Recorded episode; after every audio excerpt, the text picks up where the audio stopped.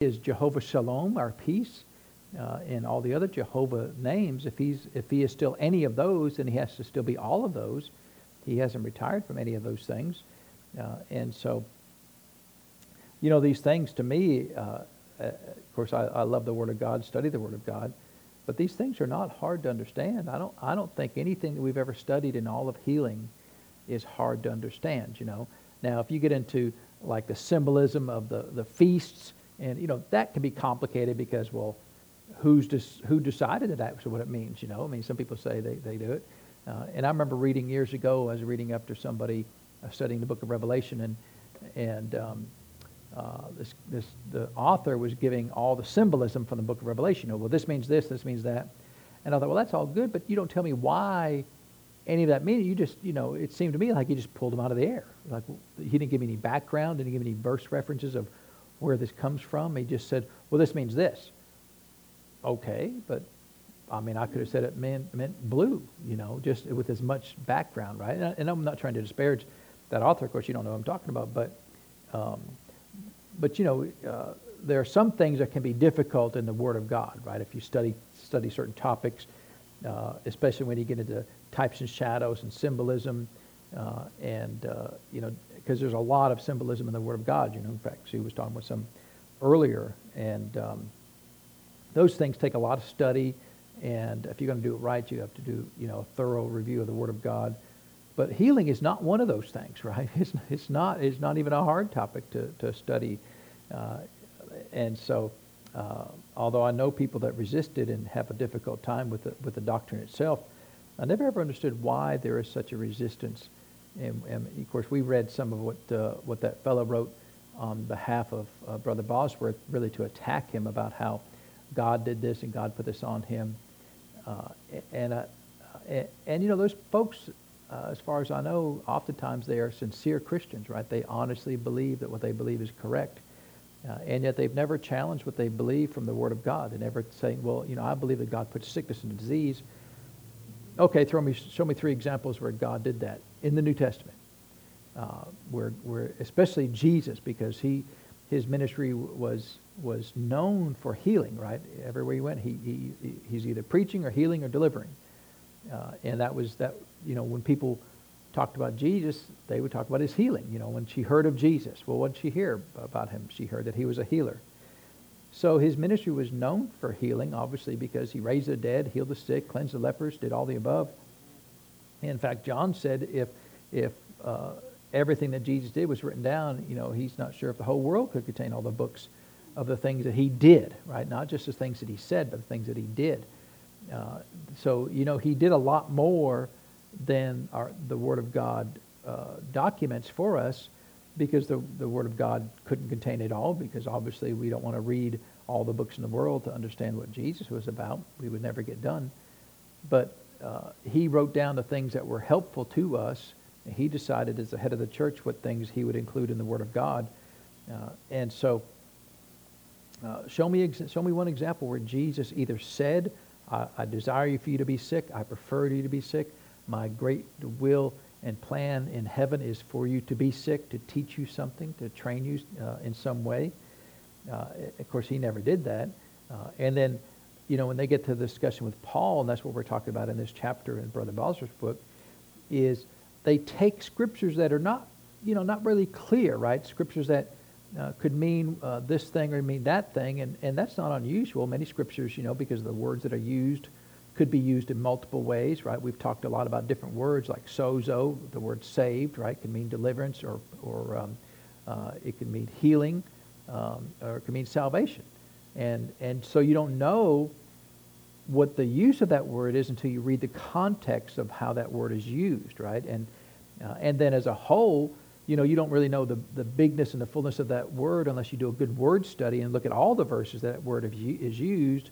Then you can see, and, and we've gone through them before, but you can go through and see for the word sozo, for example, which we often use uh, to be saved, but you can see from the context of everywhere that's used, it really is used to mean deliverance. It really is used in, in deliverance from, from destruction and harm.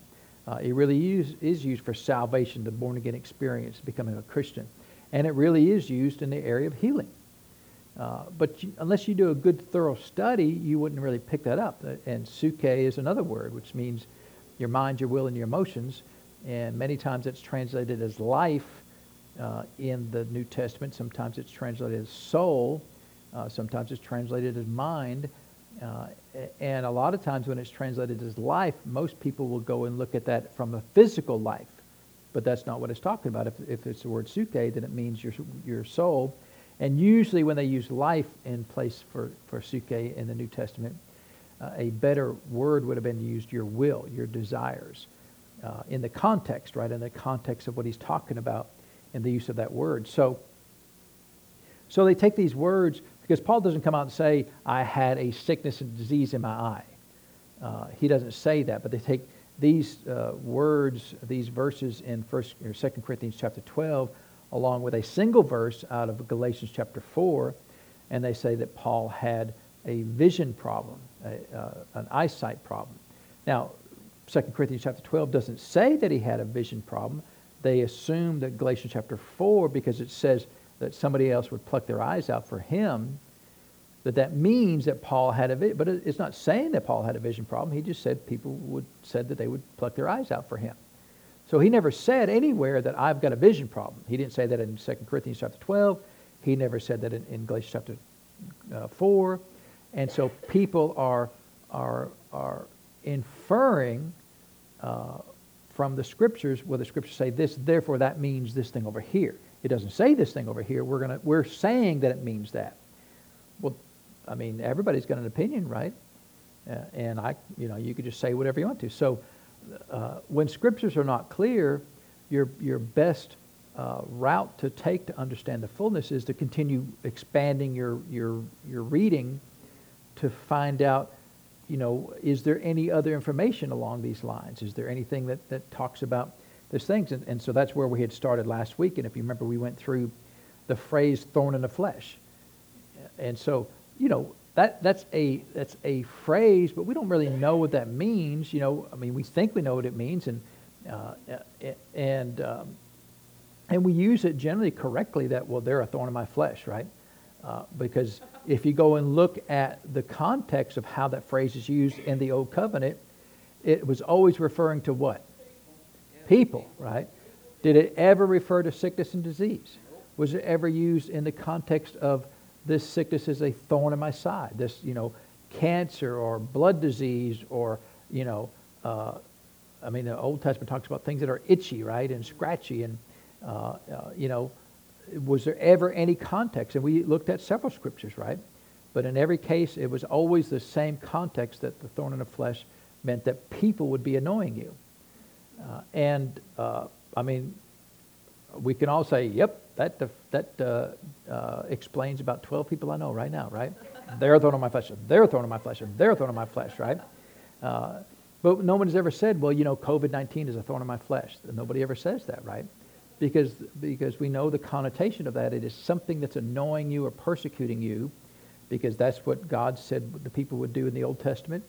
Uh, and if we look at Paul's life, everywhere he went, what did people do?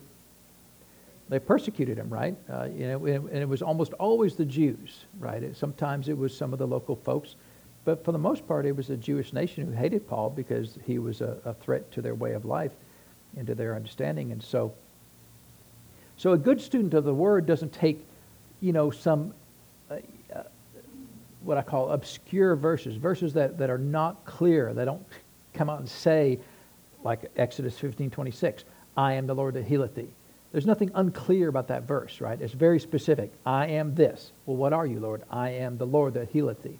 So that's clear, right? You don't need a lot of explanation for that verse. Uh, by his stripes you were healed. Okay, you don't need a lot of uh, context for that verse. We know the stripes that he took. He took from the time that he was arrested to the time that he was crucified on the cross, that he was beaten, and, and all, he was never beaten before that. He was never beaten after that. So we know that the stripes that he took were in that three day period uh, from the time that, or not three day period, but uh, really is uh, about a, a one day, right, from the time that he was captured in the Garden of Gethsemane to the time he was crucified. And, and during that 24 hour period, he received stripes uh, on his physical body for our benefit. So that's, that verse in 1 Peter 2.24 does not need a lot of context. You don't need a lot of studying and research because it is pretty plain. But, you know, the Lord, in his infinite wisdom, many times he put things in the Word of God that were not perfectly clear uh, because he wanted us, he told us in, in 2 Timothy uh, 2.15, uh, to study to show ourselves approved unto God. Uh, and um, uh, Jared, let's see if that's in, in 1 Timothy or 2 Timothy 2.15. Um, he said to study to show ourselves approved unto God. Uh, and so it's in 2 Timothy 2.15. Study to show thyself approved unto God, a workman that needeth not to be ashamed, rightly dividing the word of truth. So the Lord always intended uh, that all of us as Christians should study the Word of God. That doesn't mean that you're going to be a professor. It doesn't mean that you're going to get a PhD in, in studies, but to study the Scriptures, to find out what they mean. So that with the goal of being able to rightly dividing or understanding what the Word of God means. Well, that implies that if you can rightly divide the Word of God, then you could what?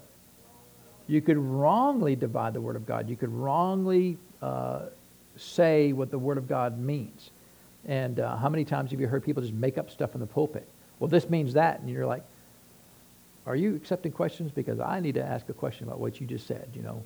Uh, in fact, one minister said some crazy things, and another minister went up and said after the, after the service, said, hey, you need to show me where you got that from because I've never heard anything like that before, and I, and I don't know where, it's, where that's in the Word of God.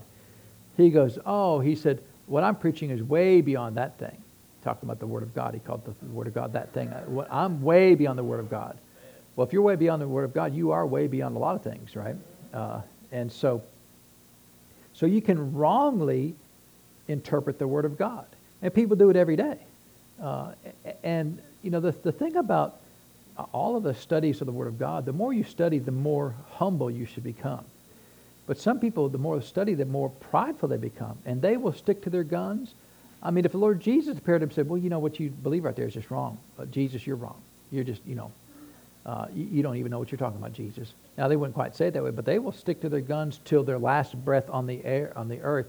Now, in fact, some people, you know, there was a story with Brother Hagin that uh, uh, this one fellow, he was a pastor, and he was against the word of faith message and healing and those types of things. And, and somewhere along the way, um, he started to get some light about that and realized maybe he wasn't quite right about that. So he invited Brother Hagin to come and do uh, some services for him. And, uh, and so Brother Hagin would typically do like a morning service and an evening service. And uh, the, the, pastor of the church never showed up to any of the morning services. Uh, and, um, and that's where Brother Hagin would typically would teach in the morning service and preach at night. That was generally the way he did things back then. And, uh, and the wife came to Brother Hagin and said, you know, could you ask my husband to come to the services. You mean the ones that he invited me to do? Yeah, yeah, those services. Uh, and, and, he said, well, yeah. He said, you know, why do you ask me that? She said, because I just sense if he doesn't come to these services, he's going to die. Well, the Lord had spoken to Brother Hagin that says if he doesn't come to these services, he will die. Now, she got it. She picked it up as, an unction, but he got it by uh, uh, the word of knowledge that the Lord spoke that to him. And so so finally, Brother Hagin went to talk to the pastor and said, hey, you know, uh, why don't you come to these meetings? They're your meetings. You invited me to come. You know, you just you, you just think it'd be kind of it'd be like when Brother Randy was here. If I don't show up, know, I'm busy. You know, I got a golf golf you know tee time. You know, in the mornings. I'm not gonna be able to make it, Brother Randy. Sorry about that. Uh, that'd be disrespectful. I mean, I, I just can't imagine disrespecting a minister like that anyway. You know, and so uh, he said, well, Brother Hagin, he said, because uh, Brother Hagin said, well, you know, if you don't if you don't come to these meetings, the Lord said, you're going to die. He said, I know. Uh, he said, uh, all my life I've preached against healing. Uh, and I, I, realized, you know, here uh, just recently that you know, I've been wrong about that. He said, he said, but I'd rather die than to go and tell everybody that I was wrong. Now that's just dumb, right? You know, I mean, imagine when you get to heaven and you get the real revelation of all those things and realize how dumb of a decision that was uh, you know, you just stand before the Lord Jesus and he just look at you go, I mean, you don't even say anything, just go to the back of the line. I mean, you know, just uh, because that's just dumb, right? That's prideful. And some people will stick to their guns and die because they don't want to change. Now, now, we should always have an open heart when we approach the Word of God, always. And you know, uh, when somebody says, um, you know, I don't believe in healing, I, I can listen to them and tell me, well, tell me why you don't believe in healing. Now, all I'm going to hear pretty much is blah, blah, blah because they don't have any Bible for it. You know, they'll, well, grandma died. You know, well, Sister Doodad, she died and she was a great saint of God. That's terrible. I'm sorry the Sister Doodad died, but what's, did she write the Word of God? Is she the one who validates and authenticates the Word of God? That if, if she lives holy, then therefore the Word of God is so? If she lives a perfect life, then therefore God is true and honest God? And that uh, we judge the Lord in heaven by somebody's life on the earth? I mean, I have no idea why Sister Doodad died. I, I can't tell you that, but, but we don't judge the Word of God by our life's experiences, because if we did, I mean, how many life's experiences are there? There's a zillion, and, and they're from this end of the spectrum to that end of the spectrum, and and and none of them match up, right? So you can't take because you'd have to really to do it right, you'd have to take everybody's life's experiences uh, and put them all together to determine the will, the will of God. Well, this person over here got healed supernaturally, this person didn't. So how do you reconcile that? Well, then the way people reconcile is, well, sometimes you get it, sometimes you don't. That's just, you know, God's ways are higher than our ways. Well, that's that's cop out, right? That's I don't like those kind of answers because then, then I'm stuck. I like answers that the Word of God is clear, and the Word of God is clear about many of these things, and, and healing is one of those things. Uh, and so, so let's turn over to 2 Corinthians chapter 12, and we'll continue there. So we went through the phrase, we, we, we got the biblical foundation that the phrase, a thorn in the flesh, never meant sickness and disease. It always meant uh, persecution, right? It always meant somebody was annoying you. Uh, and so uh, and that, so we'll read these verses and we'll jump over to the book of Acts here. Uh, so Paul said, Unless I should be exalted above measure. So who wanted to hinder Paul from being exalted? Did the Lord want to hinder Paul from being exalted? Does the Lord never want his children to be exalted? Let me ask it the other way. Does the Lord ever want his children, or is the, Lord, is the Lord ever okay with his children being exalted? Well, what did he say in, in 1 Peter chapter 5? He said, Humble yourself under the mighty hand of God, and he will what? exalt you in due season. So is it wrong for a Christian ever to be exalted? Well, no, because the Lord literally says, if you stay humble, he will exalt you. In other words, he will lift you up uh, and, and cause you to be famous or, you know, I don't know what exalted, you know, exalted can mean a lot of different things. It, it will never mean he will, uh, people will worship you. You should never seek to be worshiped because you're not worthy to be worshiped. You'll never be worthy to be worshiped. But being exalted can, can mean that your ministry uh, expands and your ministry uh, is well known, and you have a uh, you have a large worldwide ministry. And you know, you look at people like uh, like Billy Graham. You know, I mean, how many people did he minister to over the years? It's probably tens of millions of people. It's my guess. You know, over the because he had a long uh, career while he was on the earth. So it's millions of people, right? Well, who did that for him? Well, the, the Lord did, right? The Lord exalted him. Uh, you know, you ever you ever listen to, to Billy Graham? He just, I mean, if you like good preaching, you know, listen to, he just was really excellent minister, right? Uh, and, uh, and, I mean, Martin Luther King, yeah, you ever listen to him preach? He was an excellent preacher, right? Well, who exalted him? Jesus did, you know, uh, it, the Lord did because of their hearts, right? Uh, and so, you know, there's a lot of great ministers, but there are a lot of people that, that they, although they're humble, you know, the, the Lord just, they're going to have a small uh, regional, local ministry, and that may be all their life, you know. But the Lord still will exalt them when they get to heaven. It's never He's never going to hold back, you know, His blessing from people. It may just be a different time frame than than uh, we like sometimes. And so, so uh, it wasn't that the Lord didn't want him to be exalted, and so because a lot of people will take it that way. The, the, a lot of people think, well, the Lord needs to hold Paul back, and so the Lord's going to hold him back by giving him a thorn in the flesh. But I mean, that's just that's not even just read the verse, right? Lest I should be exalted above measure through the abundance of revelation. Who gave them? Who gave Paul the revelation? Well, the Lord did. The revelation doesn't come from the devil; it comes from the Lord. So the Lord gave him the revelation. But the Lord said, "Well, I know I gave you all that, but you know, to keep you from getting the big head, I'm going to also give you a thorn in the flesh." Okay, uh, but how does that keep Paul from being exalted, right? The, the purpose of, uh, of uh, the thorn in the flesh uh, was to persecute Paul out of existence, right? Because, I mean, didn't they stone him there at Lystra? that's, that's trying to keep him from being exalted, right? Well, we're just going to kill you. That'll keep you. And that, generally speaking, will keep you from being exalted, right? If, you, if they kill you, uh, and uh, it would be a real hindrance to you if you're dead. Uh, and so, lest I should be exalted above measure through the abundance or because of the abundance of revelation that was given to him by God, uh, there was given to me a thorn in the flesh. The messenger of who? Satan, uh, to buffet me lest I should be exalted above measure. So the intent of the thorn in the flesh was to buffet Paul, right? Was to attack Paul, right? To buffet means to, to uh, one translation says blow after blow, right? Uh, to attack him and to beat him up. And really cause him to lose hope. Uh, cause him to just, it's not worth the trouble. It's not worth, you know, the constant annoyance of, of this thorn in the flesh to continue to pursue God and to continue to tell people that God is good. Uh, and, you know, sometimes, uh, I mean, I'm not Paul by any means, but sometimes in, in, preaching the Word of God and preaching the goodness of God, and then you listen to the church as a whole and you hear how many people say over and over again, God put sickness and disease on him, that God put the tornado on him, that God, and you think it's just, it's really wearying sometimes to listen to, you know, all this negativity that's completely unscriptural and completely ungodly uh, and you think, Lord, you know, we're, we're, we're putting out the word of truth message uh, in our church, and yet the church as a whole, it just, it just, it seems like it's always a race to the bottom. Uh, and, and, and I understand the weariness of, you know, on a small scale of, uh, not that I'm buffeted like Paul either in that, but still, you know, the, the thoughts of what's the point, right? Uh, I'm doing all this work, Paul's doing all this work, He's preaching the revelation that Jesus is the Lord and he's the Messiah, the fullness of all the, the scriptures. And yet, everywhere he goes, the very people, the Jewish people who were trained in this knowledge of the Messiah, trained in this knowledge of who, who he would be, everywhere he goes, even though he's called to the Gentiles, he still went everywhere he went, still talked to the Jews.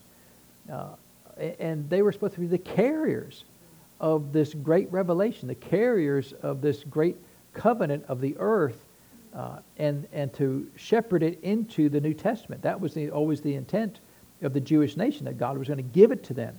Uh, and he gave it to the people, the individuals. You know, all the apostles were, were Jewish. Paul was a Jew. But the leadership turned away from God. But not the people, the leadership. And of course, wherever the leadership goes, that's where, that's where the nation goes. And so the nation took a hard left, went away from being the responsible people to, to carry the, the gospel to the world and left it to the individuals, Paul and, and the other apostles who were Jews. Uh, but they missed their window. They missed their, their reason to exist. Uh, and so, uh, so Paul, uh, the messenger of Satan, was there to buffet him to keep, to, to suppress Paul's ministry, right? To, uh, he said, lest I should be exalted above measure. Uh, and so, you know, the devil hates when faith is exalted. The devil hates when when miracles and signs and wonders are exalted. The, the devil hates when the goodness of God is exalted uh, in the world. Uh, the devil loves when people says, well, God put the sickness and disease on me. Because, you know, it, it's, it's the whole, you know, how many politicians have, have done this to keep people from looking at that, right? Well, I'm going to go do this. I'm going to go drop a bomb over here. I'm going to go do this thing over here so that nobody pays attention to this thing over here. Right? And the devil loved, he, you know, who came up with that strategy? Well, the devil was the first one to come up with that strategy, right? Because the devil loves for the people of God to say, well, God put sickness on me, and, and Satan's laughing all the way to the bank because he's the one doing it, and yet people are ascribing that to God. And, uh, and, and, the devil's like, sweet, that's a great deal right there, right? Uh, and how many things of the devil has people in the church said, well, God did that. God dropped a telephone pole on me, or God uh, put a tornado in my life, or God gave me cancer, or God, you know, uh, uh, you know, God took my child, or God took my spouse, or God took my mother. Uh, and, and is a God the killer of people? I thought the Bible says that the thief comes to steal, to, to steal, to kill, and to destroy. So, so the purpose of the buffeting was to was to hinder Paul's ministry. Uh, and you know, if it was sickness and disease, of course, it would hinder his ministry. But that's not what, what the thorn in the flesh was. The thorn in the flesh was the persecution that Paul suffered under uh, while he was there. Uh, and, and so, of course, we continue reading there. He said, For this thing I besought the Lord thrice that it might depart from me. Uh, and so, uh, the, the, the thing that I uh, infer from this is that there was somebody in particular that was really an annoyance to Paul. And you know, there are certain people who seem like they're assigned to be an annoyance to you. They're always annoying you, right? They're always trying to attack your ministry, always trying to attack the things that you do. Uh, and and, uh, and it's, it's probably somebody of some position or, or title or influence that was doing this. Uh, and, um, and, but we don't know specifically who it was. But Paul did go to the Lord three times about it. Uh, and the Lord said, My grace is sufficient for thee, for my strength is made perfect in weakness. Most gladly, therefore, will I rather glory in my infirmities. Uh, and so that word infirmities there, and this is really the, the key part, one a key part of this particular verse, is the word infirmities doesn't mean sickness and disease. It, it literally means weakness. So that could be could mean physical weakness, but it also could be mean weakness in the sense of, you know, that person knows how to push my buttons. Well, that's a weakness, right? Well, that box of donuts, well, that's my weakness. I mean, how many people have seen have weakness for a box of donuts, right? Uh, especially the, you know, the little apple fritters, right? I mean, you know, you get the plain glaze, well, you know, no weakness there, but you got the apple fritters, well, then, you know, uh, just Katie bar the door, right? It's, it's, so you may have a weakness for certain things, right? I mean, you give me a box of cookies and a gallon of milk, and there'll be sin in the house in no time at all, right? I mean, you know, one cookie, two cookies, that's not sin, right? But I don't know where the number is, but somewhere between two and 20 is sin, right? Uh, and so, so, you know, you, you may have a weakness uh, for that particular thing, right? And, and, you ever notice how uh, you can withstand the persecution from a lot of different people, but this person over here, they, for some reason, they have the way to say just the right thing to just really get into your skin, right? Why is that? Because you have a weakness for, for whatever it is that they say, right? Maybe you feel insecure about certain things and they know how to pick that one particular thing out, right? Uh, you know, uh, years ago, this, this one person uh, came to me said, said uh, You're a terrible teacher. Well, they could have said a lot of different things, but that's the one thing, you know, for me that, that I, am called to be right? I'm, I'm, a pastor teacher. And so they didn't say you're a terrible administrator or a terrible singer or a terrible whatever. They, they, they found the one thing. And, you know, it took me like a day to get over that, you know, maybe two days, I don't know. Uh, but see, if they, if they said a lot of other things, it wouldn't have bothered me at all, right? But they said that, that one thing there because the devil knows the very thing that you hold dear.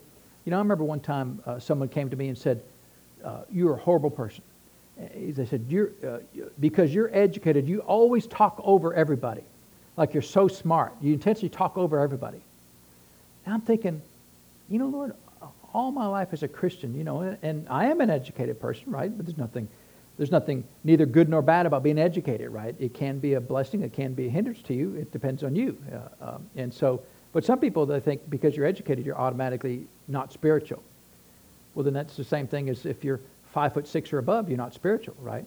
Or if you weigh 150 pounds or below, you're not spiritual. I mean, you just pick random things out of the air, right? And say, well, that means you're not spiritual. Well, it's dumb, right? But, but anyway, they said, you.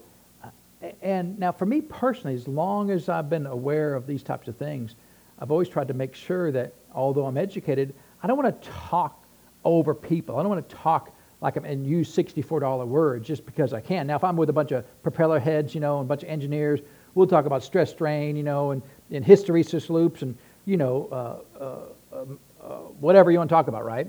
Uh, all kinds of uh, different uh, technical terms, right?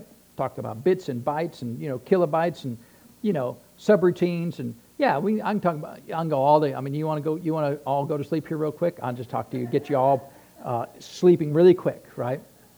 Uh, and Chris is like, what are you doing over there? And I'll tell her, and she goes, well, I'm sorry I asked, you know. well, I'm fixing the index of my, you know, of the table column of this right here. And she's like, what'd you just say, right? You said words, but I don't understand what you're saying. Uh, and so, uh, but, but I've always tried to make sure that, you know, I understand the, the people that I'm with. Uh, and not, I'm not trying to talk down to people, but I don't want to. I don't want to intentionally talk over people. And I've always been aware of that, and uh, and made sure that. But see, they picked that one thing that I've really tried hard to do, and so you know, I thought, well, I just put this back on them. I said, well, tell you what, next time I do that, because they said I always do it. Well, I mean, you know, whatever, right? I said, okay, well, t- since since I am completely obviously unaware of this thing, why don't you tell me the next time I do that? Uh, and, and, this person left the earth several years after that. You know, they never came to me after that. Why? Because I wasn't doing to begin with. But so they knew the things. See, if they said other things, right, that, uh, you know, I don't know what it is, but, uh, you know, well, you're, you know, uh, I've had people tell me, well, you, you know, you're, you're intimidating. I, I, I've got to be the least intimidating person you'll ever meet, you know, but, oh, you're, you're intimidating. Well, sometimes people are intimidated because of their own insecurities, right? Oh, you're, you're, you're educated. Well, that means that makes me insecure. Well, that means you need to grow up. Because I'm not better than you because I have a degree on the wall, and I don't even think I'm better than, than anybody else anyway, whether I got a degree on the wall or not. Uh, but people, because you got a degree, that makes them intimidated. Well, that's their own insecurities.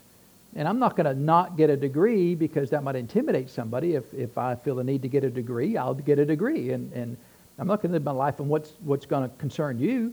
That, I mean, I would do nothing if, if that was the case. And so, uh, so uh, but whatever this thing is, uh, it was a weakness to Paul.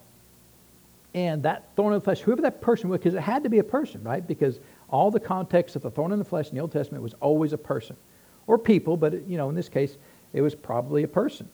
Uh, and, and so the, Paul said, you know, Lord, get, you know, get rid of this thing out of my life. I'm tired of being persecuted in this particular way. Uh, and the Lord said, my, my grace is sufficient for you, for my strength is made perfect in weakness. So uh, he said, uh, most gladly will, I rather glory in my infirmities, that the power of Christ, that word power there is, is uh, dunamis, and the word strength there is dunamis. So my supernatural miracle working power is made perfect in weakness. And, and really, you know, uh, when we realize that we can do nothing in and of ourselves, that is the acknowledgement of our weaknesses, right? That, and that's really the way we should operate as Christians is acknowledge that we are incapable to, to do anything supernatural in and of ourselves, and that by, by acknowledging that, we're acknowledging that we are inherently weak people.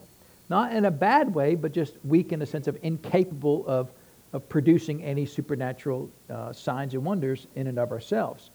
Uh, and so, so the Lord Jesus was saying, you know, you need to understand that you, you in, in and of yourself do not have the capacity to resist this person you know, you can't, because a lot of times what happens is we as Christians is we will use psychology to overcome problems, right?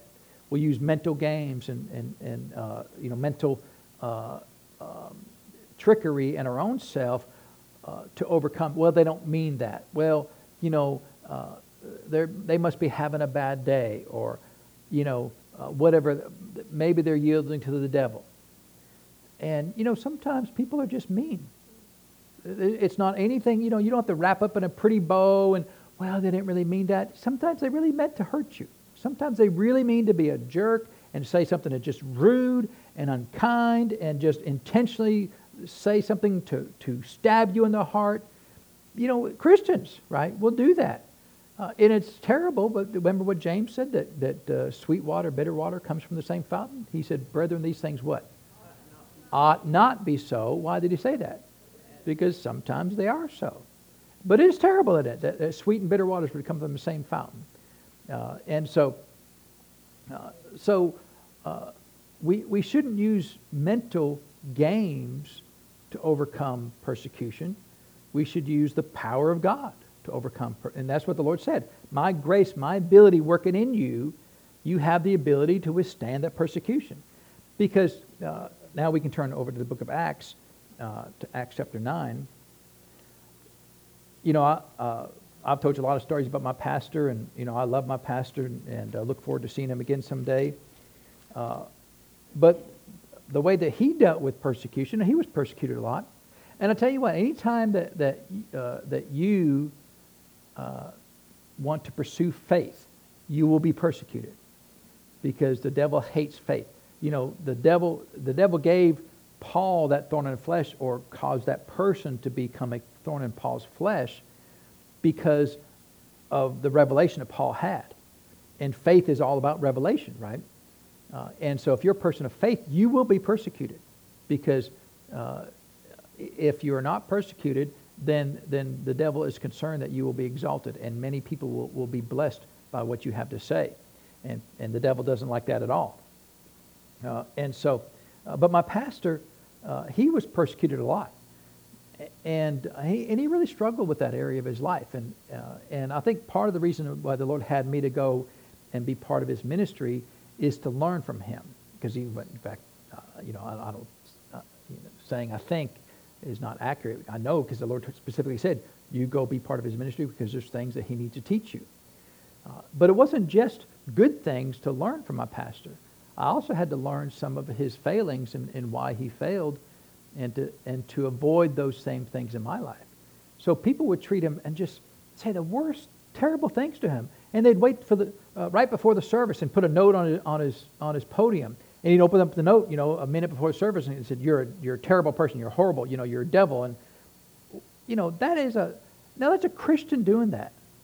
Now that person has to answer to the Lord Jesus someday for that piece of paper right there. Because what if the Lord had, had prompted somebody to come to church that particular day? And then for the pastor to give just the perfect message that that person would then come back to the Lord or, or become a Christian for the first time. But he can't do it because his mind's all, all flaky now because this person wrote this horrible thing in a letter uh, and that person misses heaven. Well, that, that person missing heaven is on that person who wrote that letter.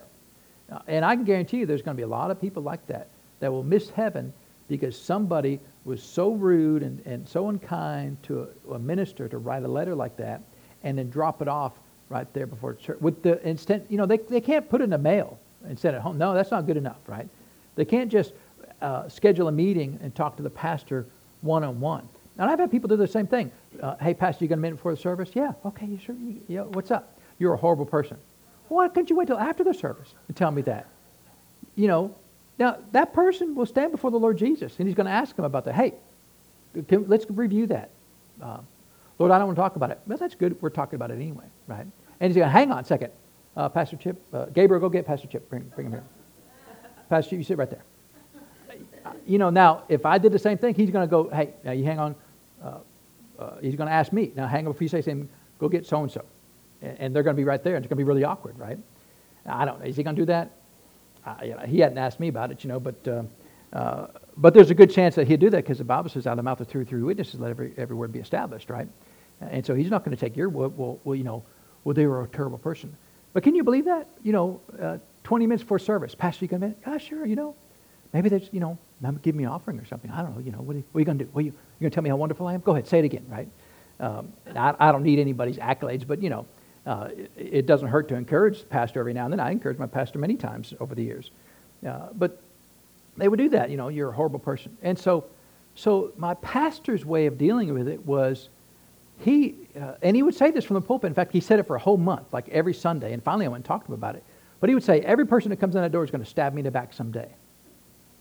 That's a terrible thing to say because there's a lot of people walking that door wonderful people, love God, right? Do anything to help anybody. But you're going to accuse them before they've ever done anything that they're going to stab you in the back someday. He said, that way, when, when they do it, uh, I won't be hurt. Now, see, that's not my grace is, is made, uh, my grace is sufficient for you, for, for my strength is made perfect in weakness. That's you playing a mental game of, I know I'm going to get hurt, so I'm going to prepare to get hurt before I'm ever hurt. That way, you're a horrible person, so when you are a horrible person, then it doesn't bother me. But that's because doesn't uh, 1 Corinthians chapter 13 said that love is ever ready to believe what? The best of every person, right? So that's a direct violation of the Word of God. If I don't know whether you're a good person or a bad person, and you walk in and go, yep, bad person, yep, bad person. Oh, here's who's a bad person. Oh, all you raise your hand because you're all you terrible people, right? Uh, and yet we all still went to his church. And so, but, but see, that was his way of dealing with conflict. That was his way of dealing with the heartache. But see, Jesus told Paul that, that, that uh, my strength is made perfect in weakness. My grace is sufficient. In other words, my grace is able to help you through this conflict. His grace, right? He said, I'm not going to remove the thorn from you. You have the capacity to stand in the midst of that thorn and still be a strong uh, Christian. That is a person of faith. A person of, of low faith says, all you all are horrible people. You're all going to stab me in the back someday. So when you do, I'll be ready for you. That is not the way we deal with things, right? We deal with things by power and faith. Amen? So Uh, will somebody ever persecute me again? Absolutely, somebody will persecute me again. Is everybody going to persecute? No. It's, it's 99% of people are wonderful people, right? 1% of the people are horrible people, right? And they'll probably still make it to heaven. Uh, and more than likely, the Lord will have me train them when they get to heaven, right? Because it's something like the Lord would do, right? Okay, you go sit on, a, you, didn't, you didn't sit on Pastor Chip long enough when you was on the earth. You go sit on him for another thousand years. Well, anybody learn by him? Yep, under him. Shut up, go to class, right? And, but you got to sit in the back row. Uh, and so, I don't know if I was going to do that, you know, but, but uh, uh, it just seems like something the Lord would do. You know, if I was God for the, day, that's what I would do, right? Uh, and, you know, so uh, I'm glad the position's not up for hire. Uh, so, so let, us look and see here in Acts chapter 9. So we know in Acts chapter 9 it was when Paul was on the road to Damascus. and so, so now he's telling, in fact, let's, let's back up to earlier on there, uh, he said, um, well, let's just start in verse 1 here. What time we got? Oh, yeah, we got plenty of time. And Saul, yet breathing out threatenings and slaughter against the disciples of the Lord, went unto the high priest and, and desired of him letters to Damascus to the synagogues, that if he found any of this way, whether they were men or women, he might bring them bound unto Jerusalem. You know, it's like, where's the police? I mean, you just go arrest somebody, a citizen arrest, and go to be your own police officer, right? Things were a lot, uh, lot uh, stranger back in this time, right? Uh, and so, and as he journeyed, he came near to Damascus, and suddenly there shined round about, round about him a light from heaven. And he fell to the earth and heard a voice saying unto him, Saul, Saul, why persecutest thou me? If people would read verse 4, they would never say another unkind thing to another Christian. Because if you, if you persecute another Christian, who are you persecuting? The Lord Jesus himself. Every unkind word ever said to me with the intent to harm me was a direct assault against the Lord Jesus.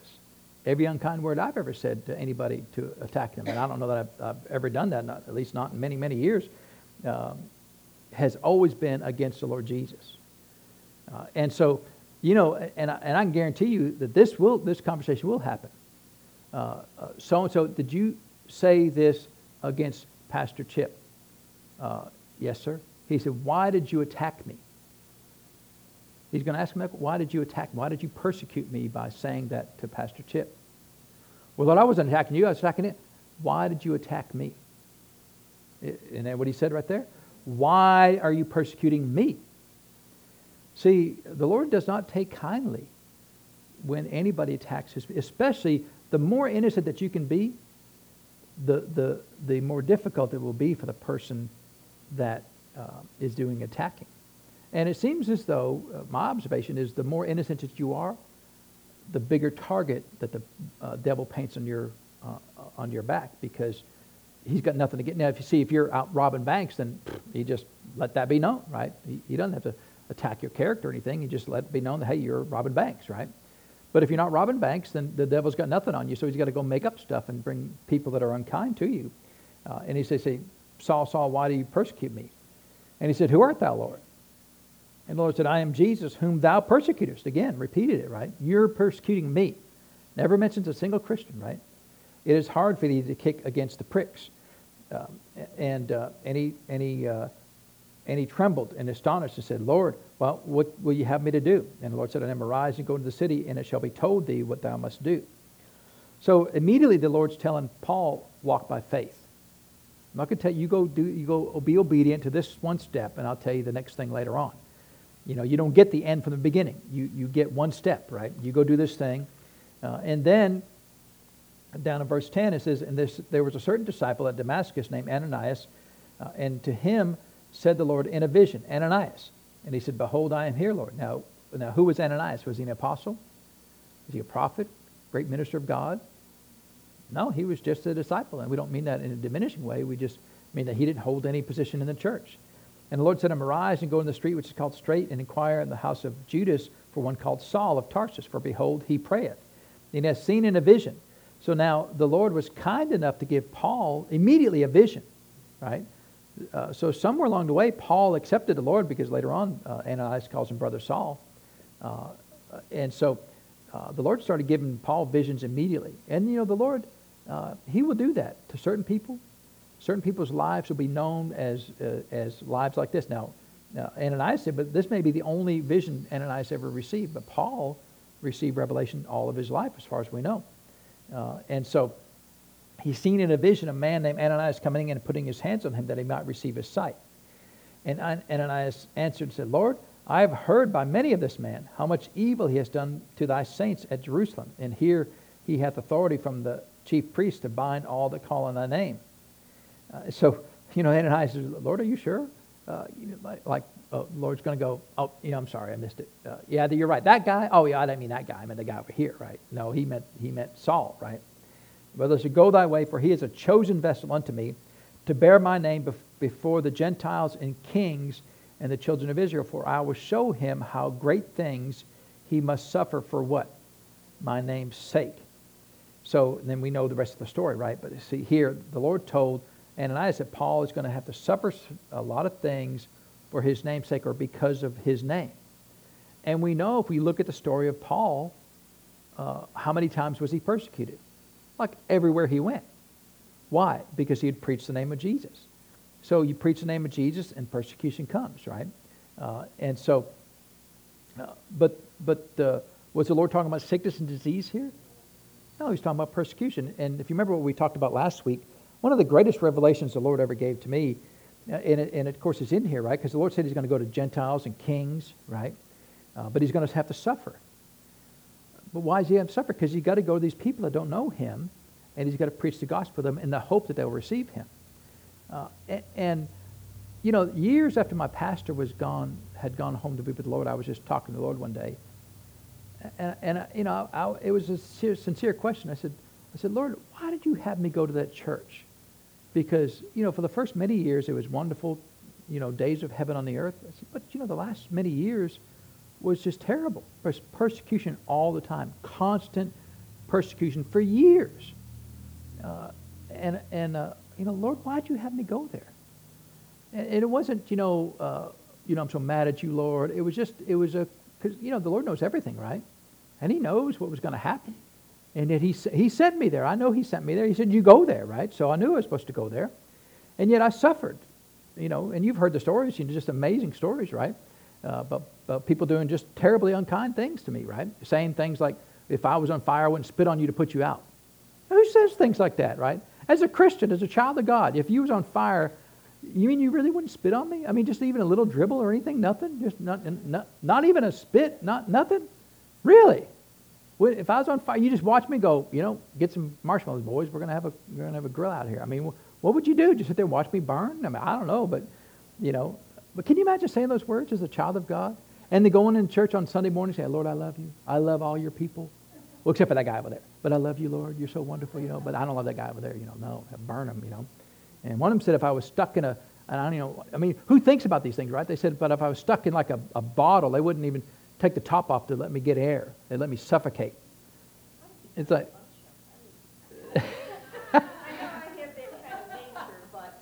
well, I grew up that way, you know, and, and um, uh, but uh, you all sit around and think about stuff like this. You know, if they were in a bar, I wouldn't, I wouldn't even take the lid off. I'd let them suffocate, you know, and, and just, you know.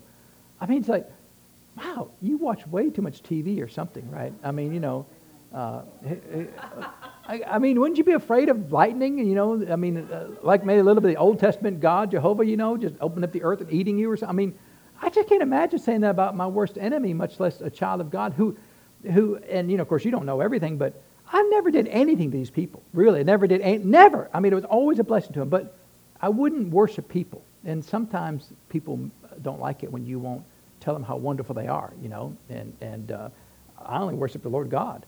Uh, and so, so there's a lot of reasons for the, for the persecution. Um, and so, so, but, but, he, so I asked the Lord that question. Lord, why'd you have me go there? You know, it's a valid question, right? And, and the answer he gave me changed my life. He said, the reason I had to you go there is because I love those people enough that I, I needed somebody to stay long enough to give them an opportunity to repent. That's what he told me. That I had to stay there and, and be persecuted, not because he wanted me to persecute us. It's never about, see, I'm always thinking about me. Me, me, me, me, me, right? Uh, because everything's about me, right? But see, it's not about me. It's about the Lord needed he, he loved those people. And he wanted those people to repent because if they don't repent, they're going to suffer the consequences of walking in sin, living in sin. Uh, and so he desires people to repent because there's blessings in obedience, right? There's blessings in repenting, blessing to get out of sin. There's goodness, to, good things to be in. It. And so sometimes he will send people to go help them, right? Then what he said, Paul, I'm going to send you to these people, Gentiles and kings. So that, they, for what purpose? To give them an opportunity to receive the Lord. Uh, but also in the church, sometimes he will send you to people to, to help them, right? Even though they will persecute you. Because he loves them. It's not about you, it's because he loves them and he wants them to receive the blessings that come from repenting. And in order for that to happen, sometimes you have to be persecuted to be the one who's willing to stay there. And the Lord said, You're willing to stay. Uh, and I can't tell you how many people I've talked to that said, Yeah, I couldn't stay. I, I couldn't handle the pressure. I couldn't handle being persecuted. You know, I've got other, other minister friends of mine that left, that they couldn't handle the pressure. And it's not about me, it's just, it, it's about, you know, and maybe it's because, uh, you know, I grew up the youngest of 11. I had a lot of combat training over the years, right? Uh, and, and uh, you know, I, I, I don't know, you know, I don't know how to quit. I just, if the Lord says to go, then I just go. And now, it took me a long time to find the right path in that, right? Because, I mean, for a long, lot of years, I was under the pressure that persecution, didn't know how to overcome it, right? I didn't know how to live in the grace of God. Uh, but I did find it uh, before I left, uh, before my pastor went home to be with the Lord. And so the persecution that you will ever suffer, if it's righteous persecution. Now, if you're, you know, being a jerk or being mean to somebody and they persecute you, well, that's not godly. That's just, Peter talked about that, right? He said, well, you know, what's a big, if you suffer because you're doing wrong, the Lord's not impressed with that. But if you suffer for doing right, he said, you know, then there's a reward for that. Uh, and and so real persecution, and it's not, a, it's not that God wants you to be persecuted. It's not that his goal and desire is for you to be persecuted, but he needs things done. He needs people to be spoken to. He needs somebody willing to go into the darkest places of the earth and bring the light of the gospel to those people, whether they're Christians or, or lost people. He needs people to go there and bring the, the, the good news to them, and they may have to suffer in order to do that. And that's really the only purpose of persecution is that the word's got to get out because he loves the people receiving the word. Even if they never receive it, even if they reject it 100%, he is a righteous God and he desires to say, I've given everybody a shot. And I love them enough that I want them to have an opportunity to repent. And if they don't repent, that's not on me. That's 100% on them because I sent my. So, see, Paul uh, was the right man. Paul had already been persecuted in the church. He was fearless. He'd go in anywhere, and just jerk them right out of, his, out of the church, drag them back to Jerusalem, you know, and throw them in prison. He was fearless, you know, and, and the Lord needed the Lord needed a Paul. Peter and the rest of the Jews were quivering still in Jerusalem, hiding, you know, in the church, not going out. Oh, we don't know about them Gentiles. They're kind of creepy, you know. We're going to stay right here in the church, not go anywhere. Paul's like, just do it all. Let's go. Let's go over there, right? Let's go over here. Let's do it. Let's, let's go. Let's go now. You don't go now? Uh, and Paul, was the man. He was the man that, that the Lord needed to go to these places that nobody else was willing to go to. And yeah, he suffered horribly for it.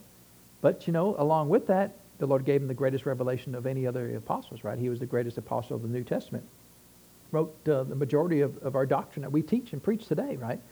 But see, he, now, now, it's not necessary to be persecuted, right? So we don't want to have a martyr mentality. Well, I got to be persecuted. I am not looking to be persecuted. I have no desire to be persecuted, not looking to be persecuted, not trying to be persecuted.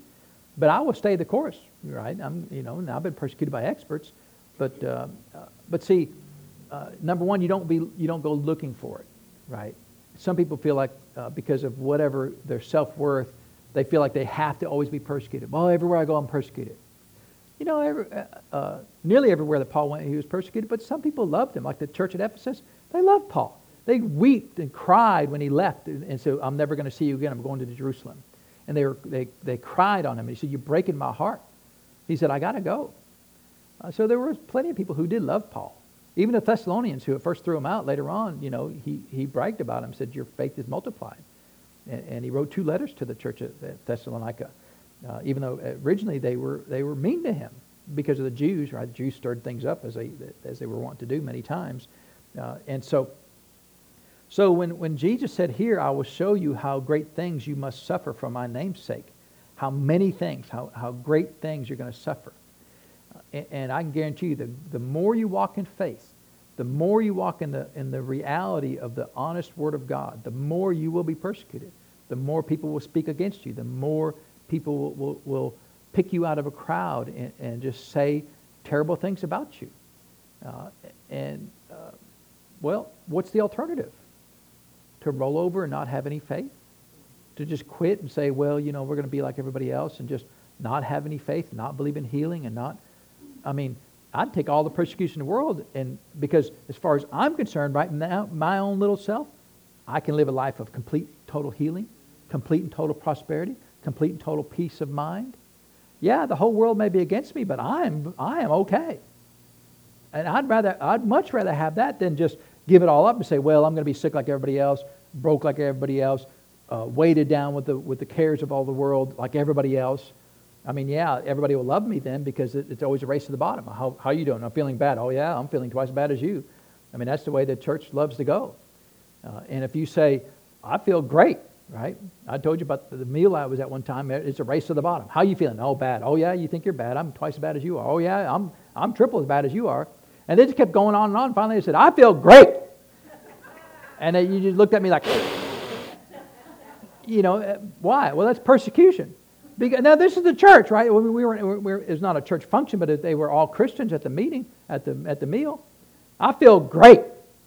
Uh, and, you know, every now and then I'll just throw one of those dead cats like that in the middle of, a, uh, of people racing to the bottom.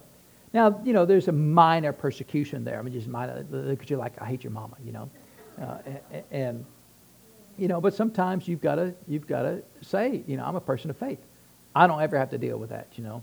I'm never unhappy. I'm never sad, never depressed. Uh, and I'm not going to be that way.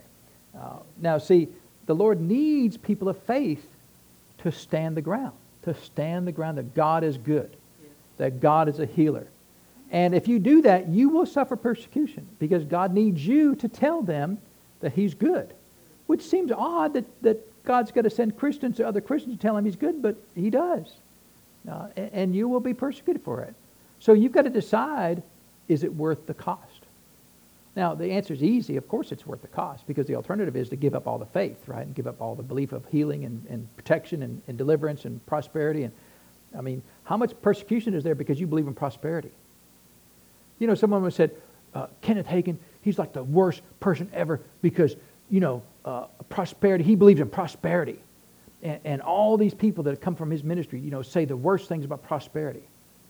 I said, well, why is he at fault for what this guy over here says? He's not telling him what to say. I said, if you knew his ministry, he was uh, one of the biggest givers ever. And if you read his doctrine and the things he taught about prosperity, it's, it's just basic Christianity. Given it shall be given unto you. It's not even all that sophisticated doctrine. It's pretty simple, right? He, and he talked about not living an ostentatious lifestyle, which is a good $64 word, right? But not being flashy and not, you know, having to drive a Rolls Royce to prove that you're somebody. You know, he, he lived a he lived, uh, you know, kind of a, uh, just a nice, comfortable home, and he drove a Lexus, I think. He wore Rolex because somebody gave it to him, uh, and um, but he'd wear it. You know, hey, look at my Rolex. You know, people get so mad at him. Just, hey, look at my, look. I'm sure the twenty thousand dollar presidential edition, you know, with the diamonds and all that stuff on it, because you know, uh, people gave a lot of people who were very wealthy gave Brother Hagin gifts, and he didn't have a problem at all. Hey, look at this, nice watch. You know, you know, if somebody gave me, I'd probably wear it and say, hey, look, you see, just because it would annoy somebody. And, you know, and every now and then it's good to annoy people, right? Hey, look at this. Isn't this beautiful? This is nice. Don't you wish you had one? Yeah. You come. To, I'll let you touch it. No, you can't touch it. Know? Uh, and so, because I wouldn't care. It's just a thing, right? It's just a, it's just a toy. But the Lord needs people of faith to go where people resist faith. And that's either in the church or out of the church. And you will suffer for that. And the only way that you will overcome is to live in the grace of God. And that's what Paul was he was trying to get out of, Lord, I want to bring the message, but I don't want to suffer for the message. And the Lord's like, no, that's not the way it works. I suffered for the message because you, are not going to be greater than your master, right? Didn't Jesus suffer for the message he gave? Everywhere he went, they tried to stone him, throw him over a cliff, you know, whatever, all the time, all the time beating him up or trying to beat him up. Uh, and they couldn't ever lay a hand on him. And, and yet, even though Jesus, until he was caught in Gethsemane, never suffered physically, he did suffer emotionally from from these unkind things. You know, you're, you're casting out devils by Beelzebub. That's a terrible thing to say about somebody.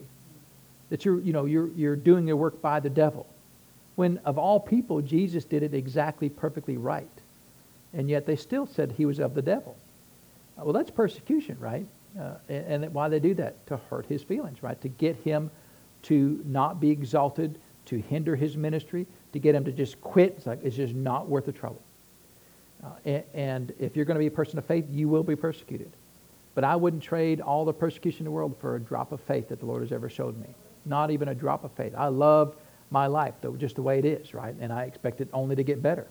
Uh, and, uh, and so there's going to be a great many things that we will suffer. But, but if you go through the stories of Paul, all in the book of Acts, and see all the things he suffered, never one time did it, is there ever a story in the book of Acts where he was sick and couldn't do something. In fact, later on, remember that uh, he said that he was at, at Miletum and he, and he left Trophimus sick because he had to go. Now, Paul never had to stop going because he was sick. He, had, he left other people that were sick and didn't go. Uh, sorry, you said, I got to go. Well, I'm sick, Paul. Yeah. Sorry about that. I got to go, right? Why don't you lay hands on me? Why don't you listen to the message I gave yesterday, you know? Uh, and so, uh, you know, I mean, uh, uh see, see, it was God's will for Trophimus to be sick. It wasn't God's will for it. The, there was no doctrine. It just said Trophimus was sick. It doesn't say God wanted to be sick. It just said he was sick and he couldn't go. Well, see, that's the purpose of sickness, is to keep you from going. And if you're not going, then who's missing out on the gospel? Whoever you're supposed to go to, right?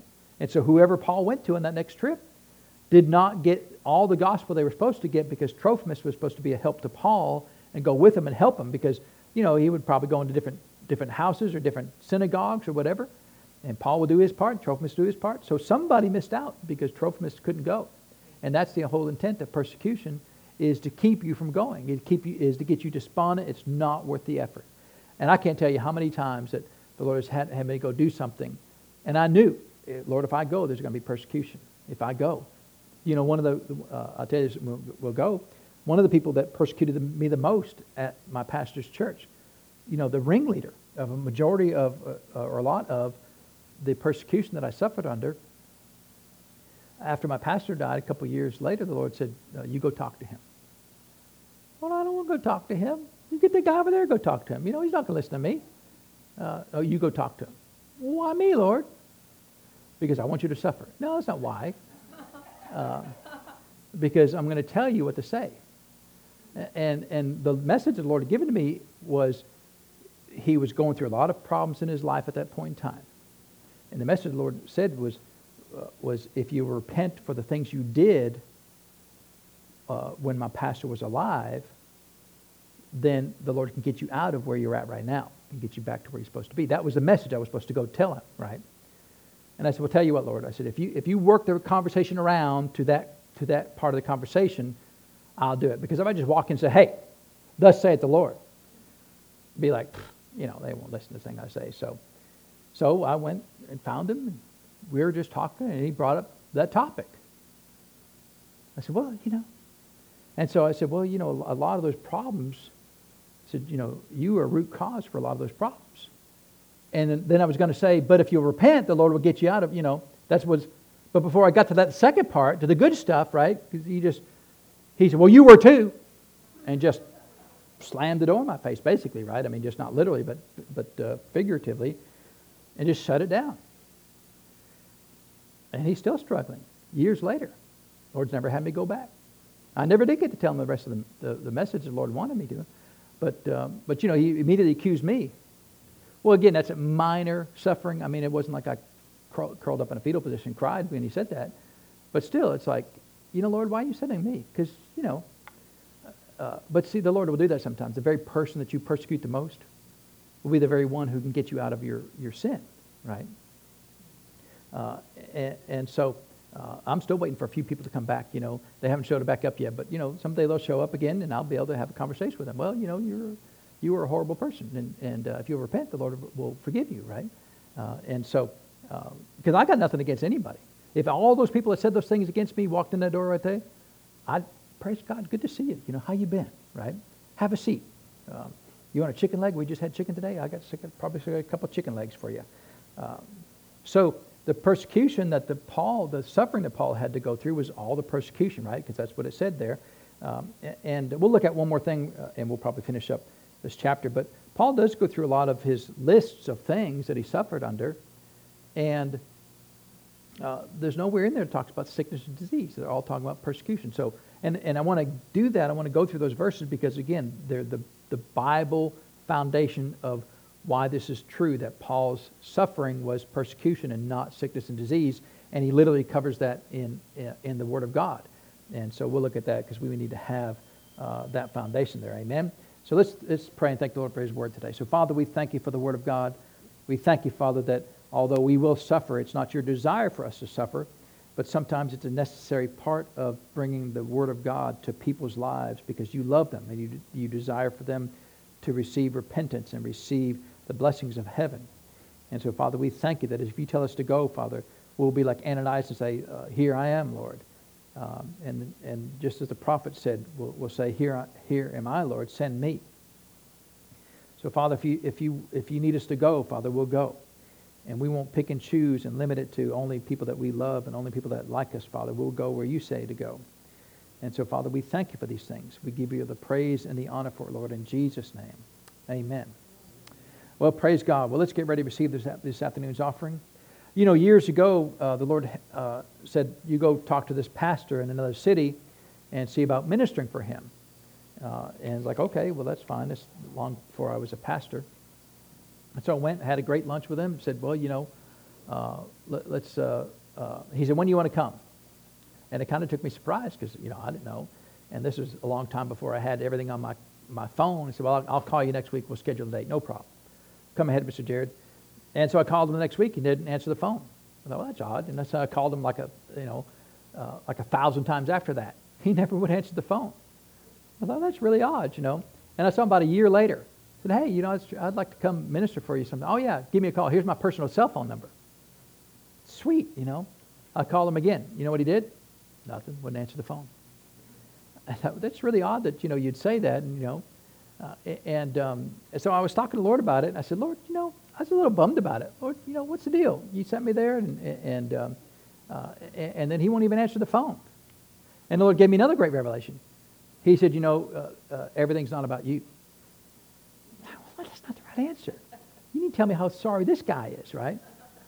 Uh, he said, everything's not about you. He said, this minister is known for not being a man of his word. And I sent you there to give him an opportunity to be a man of his word uh, so that, you know, uh, I mean, he didn't, he didn't give me the rest of it, but, but the rest of it is so that in the future, if judgment falls, he's without excuse, right? Because I went for the purpose of giving him an opportunity to, to put his word out there. Sure, you can come and minister at my church, but then he didn't have any intention for me to minister to his church. And I don't know why.